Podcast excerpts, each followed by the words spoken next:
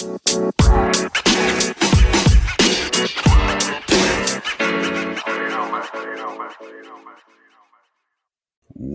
back to Spicier Than Therapy with Twin and Tier, the podcast where we discuss polyamory, ethical non monogamy, communication, neurodiversity, kink, and all of the wonderful things that we think go into establishing and maintaining a healthy relationship.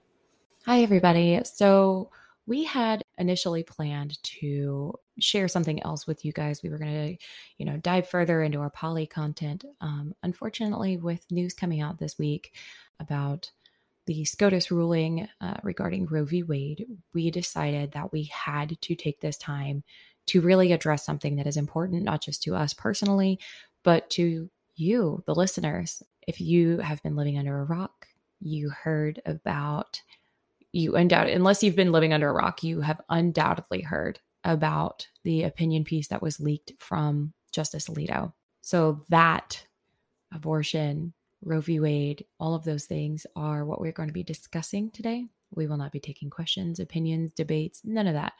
Um, we will try to keep this as objective as possible, but undoubtedly, if you followed us for any amount of time, you know our opinions by now. With all of that said, I did want to just give you guys a general content warning because we love you, we respect y'all, and we want to make sure that, you know, you are all properly uh, warned so that you can be in the best possible headspace to hear this episode today. So, for some background context, what had happened uh, was that on Tuesday, May 3rd, there was a leak from the Supreme Court on Justice Alito's opinion reference Roe v. Wade. Now, as we both know, usually those sorts of opinion pieces are accompanying a Supreme Court ruling.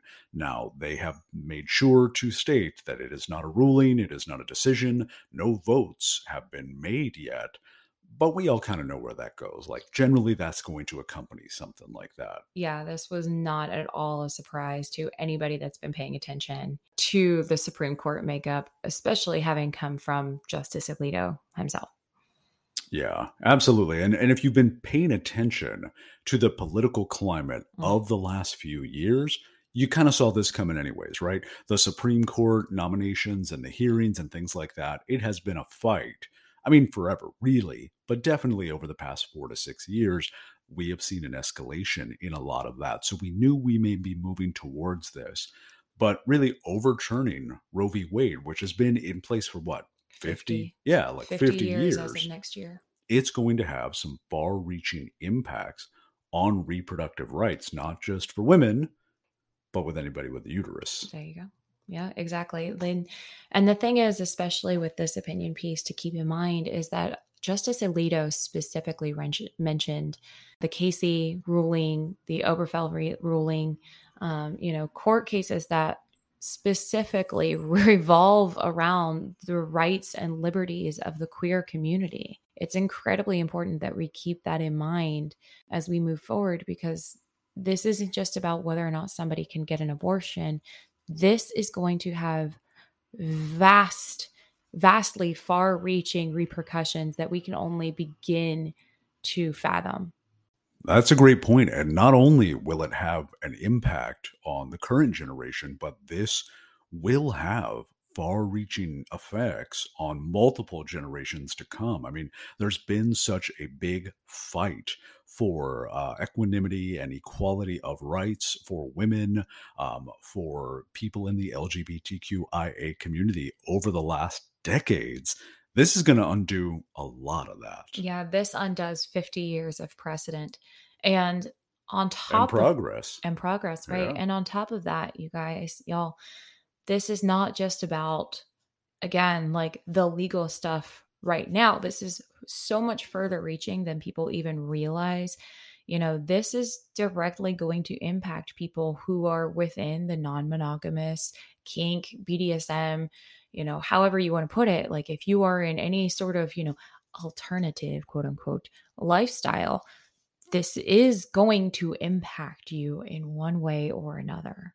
Yeah, absolutely. It's going to have an effect on those communities that are somewhat marginalized anyways. Right there it's already hard enough being ethically non monogamous and having that be a socially acceptable thing. Don't even get me started on kink and BDSM. That is such a niche, fringe portion of the population that trying to make people understand what the reality of those communities are very very difficult this is going to further marginalize those communities mm-hmm. not to mention like you said the direct medical impact it's going to have on so many people. Right. So, with all that said, we do want to just re emphasize that we will not be debating and we will not be discussing our own feelings uh, regarding a human's right to med- basic medical care. If you can't tell by now what they are, feel free to peruse through our TikToks. I right. feel like you'll figure it out real quick. If you don't know already, you haven't been paying attention. But if you only know us from the podcast, you may not know. And that's okay. Like, we're not here to just, hey, here's our opinions. We're here to try and talk about this as objectively as possible. as possible. And and really i i want to just kind of make the point initially too is that even international law groups like CEDAW have deemed restrictive reproductive rights laws as constituting discrimination against women. This is an international organization. This is not a US based health organization. Right exactly. So with all of that said we're going to go ahead and jump into how this is going to affect our kink, ENM, polyamorous, and LGBTQIA communities.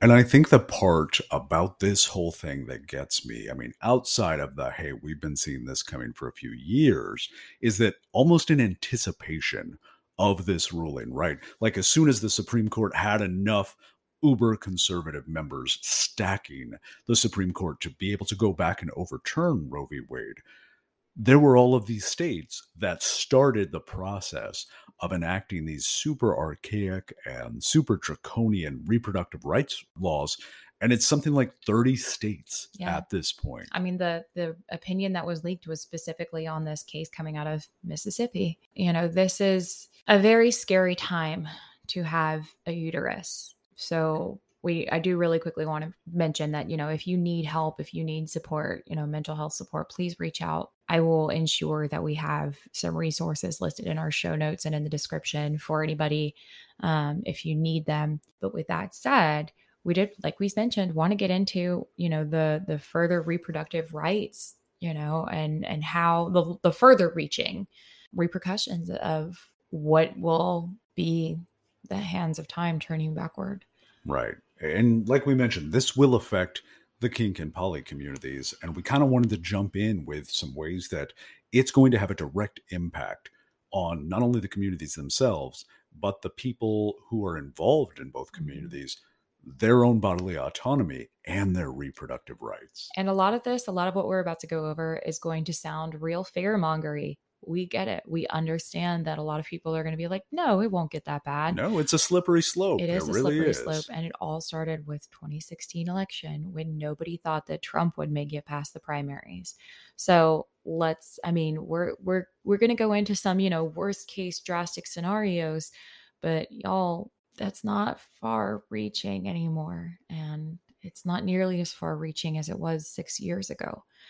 So with that said, you know, one of the first things that we wanted to talk about, and one of the most obvious ones, is if you have a uterus and you are, you know, non monogamous at all, and you are having unprotected sex with partners who have a penis and testicles and have not had a vasectomy and they cannot prove that they have had a, a vasectomy, you are taking a massive risk not just for your own, you know, overall health anymore, but for your actual safety. Because if you at all end up pregnant and you are in a state where you are unable to get an abortion, you know let's be real these these abortion restrictions are only going to affect the most marginalized the most you know financially unstable unstable people this is not going to be a matter of well oh well i can still travel out of state it'll be fine you know well, and some of those states are enacting laws or trying to enact mm-hmm. laws to make it illegal to travel outside of the state to get an abortion yeah. or to seek reproductive health in other states. I have no idea how they plan to enforce well, that. Texas's website, you know, their their yeah. their whistleblower website. I mean, that's just the beginning. You know, Oklahoma, I think, start Mhm. is going to try and start something like that too. Right. And anybody that knows me knows I have a lot of love for Texas, specifically because I spent some time there. But some of their more recent laws are outrageous. I even went to a women's rights, a women's reproductive health rights march and rally in San Antonio last year. Not saying I don't love Texas, but I do not love what they're doing right now. Fuck Ted Cruz. You know what? I will always say that. you know so you know that that leads to again i just want to stress if you have a uterus and you are having unprotected sex with somebody who has a penis and testicles you need to 100% make sure that they've had a vasectomy like you just we cannot afford to take that risk anymore you just can't And the whole thing with this is if they do enact this, right? They do roll back Roe v. Wade, and then a lot of these states start in and pass these laws uh, restricting re- reproductive health to this degree.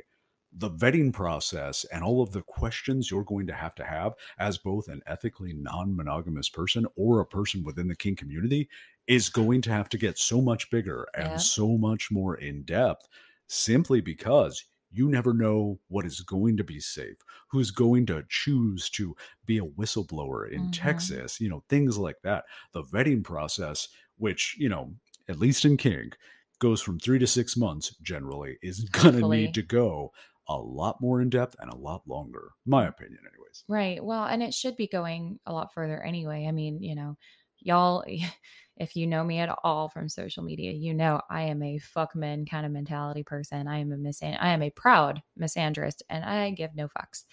But in this And I love it. in this case especially, we really do have to just say, you know what? No, I am not touching you. I am not going near you unless I know that you are sterile.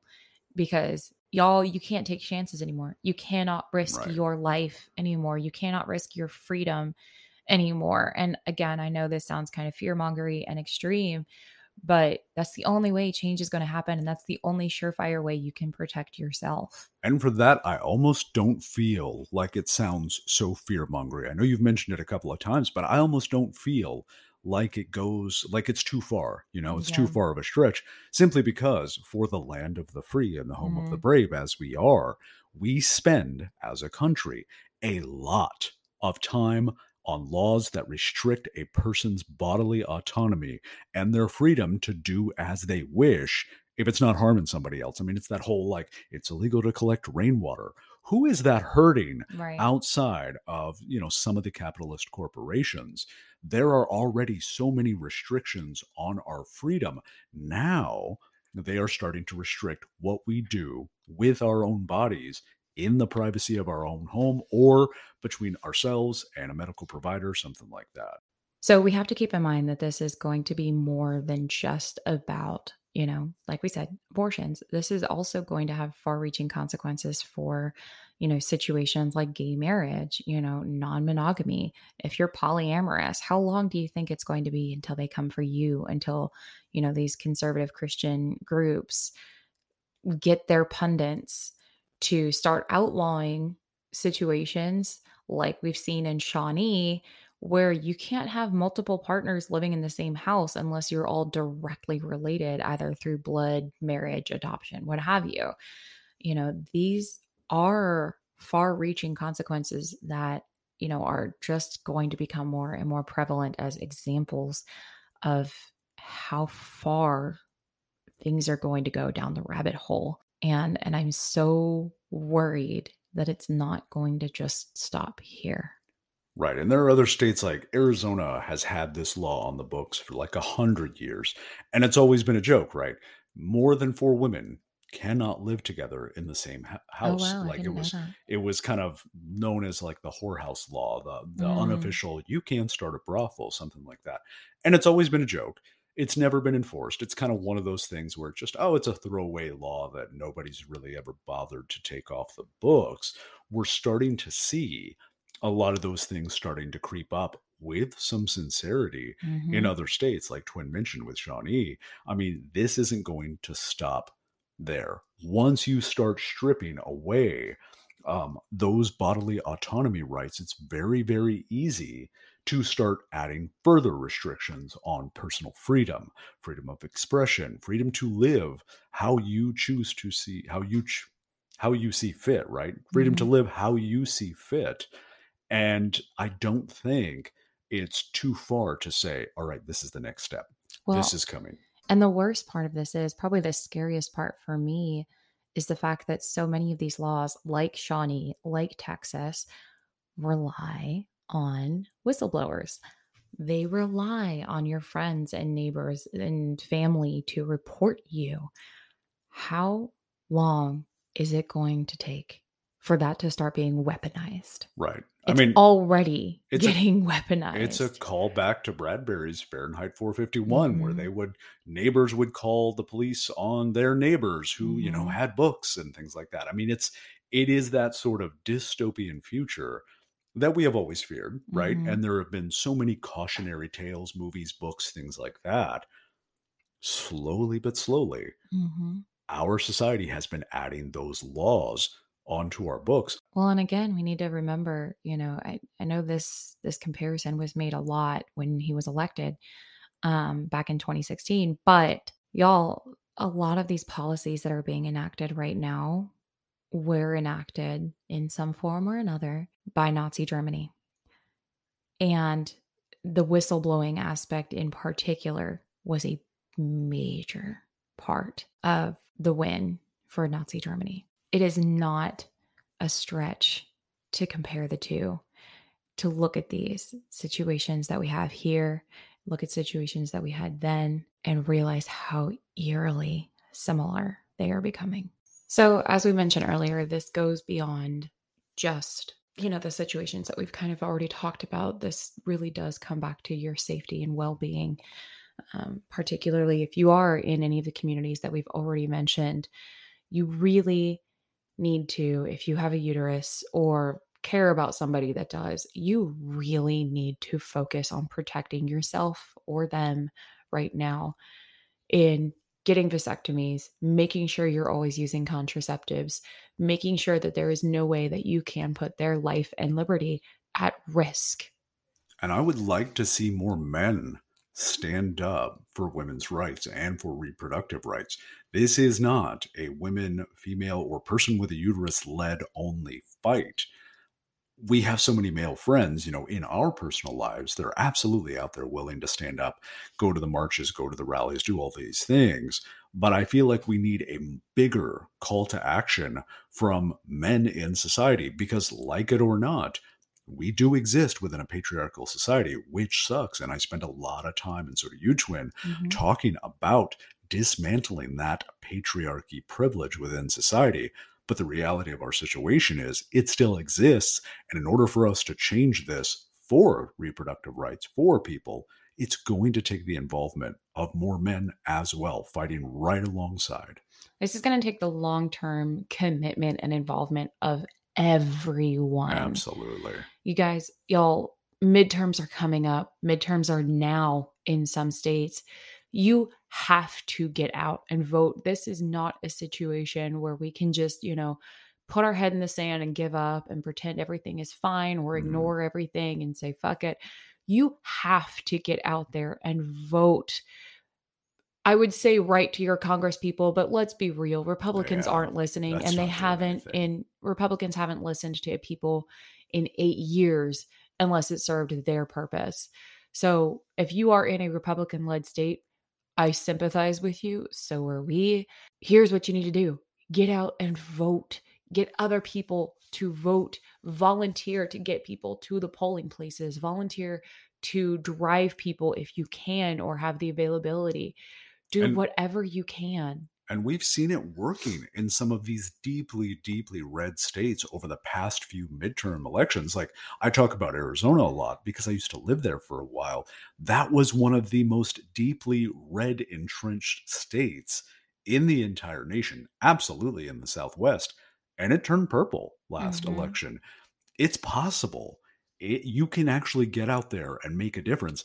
And it's starting at the local election level, being able to go out and support the AOCs of the world who are willing to put their own livelihood on the line to stand up for what they believe in and what is right, no matter if their own party is supporting them or not. And I think that's been one of the biggest things for me that I've seen is like you get some of these newcomers to the left, like AOC and things like that, that are educated, well spoken, outspoken, and passionate about the equality and welfare of people in general, not Democrats, not Republicans, humanity in general.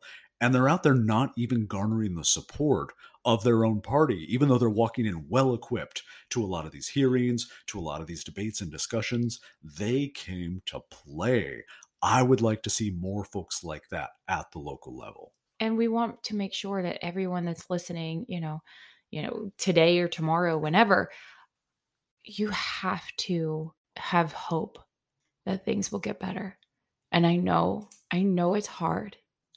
I know we're all exhausted. I'm exhausted. I know how tired we all are. I know how difficult it is, you know, not knowing how safe you are going to be in the next 5, 10, 20 years. It's a scary time but you can't give up. If this week's news does anything, I hope it pisses you off. Right. And you get out there and you say, enough is enough.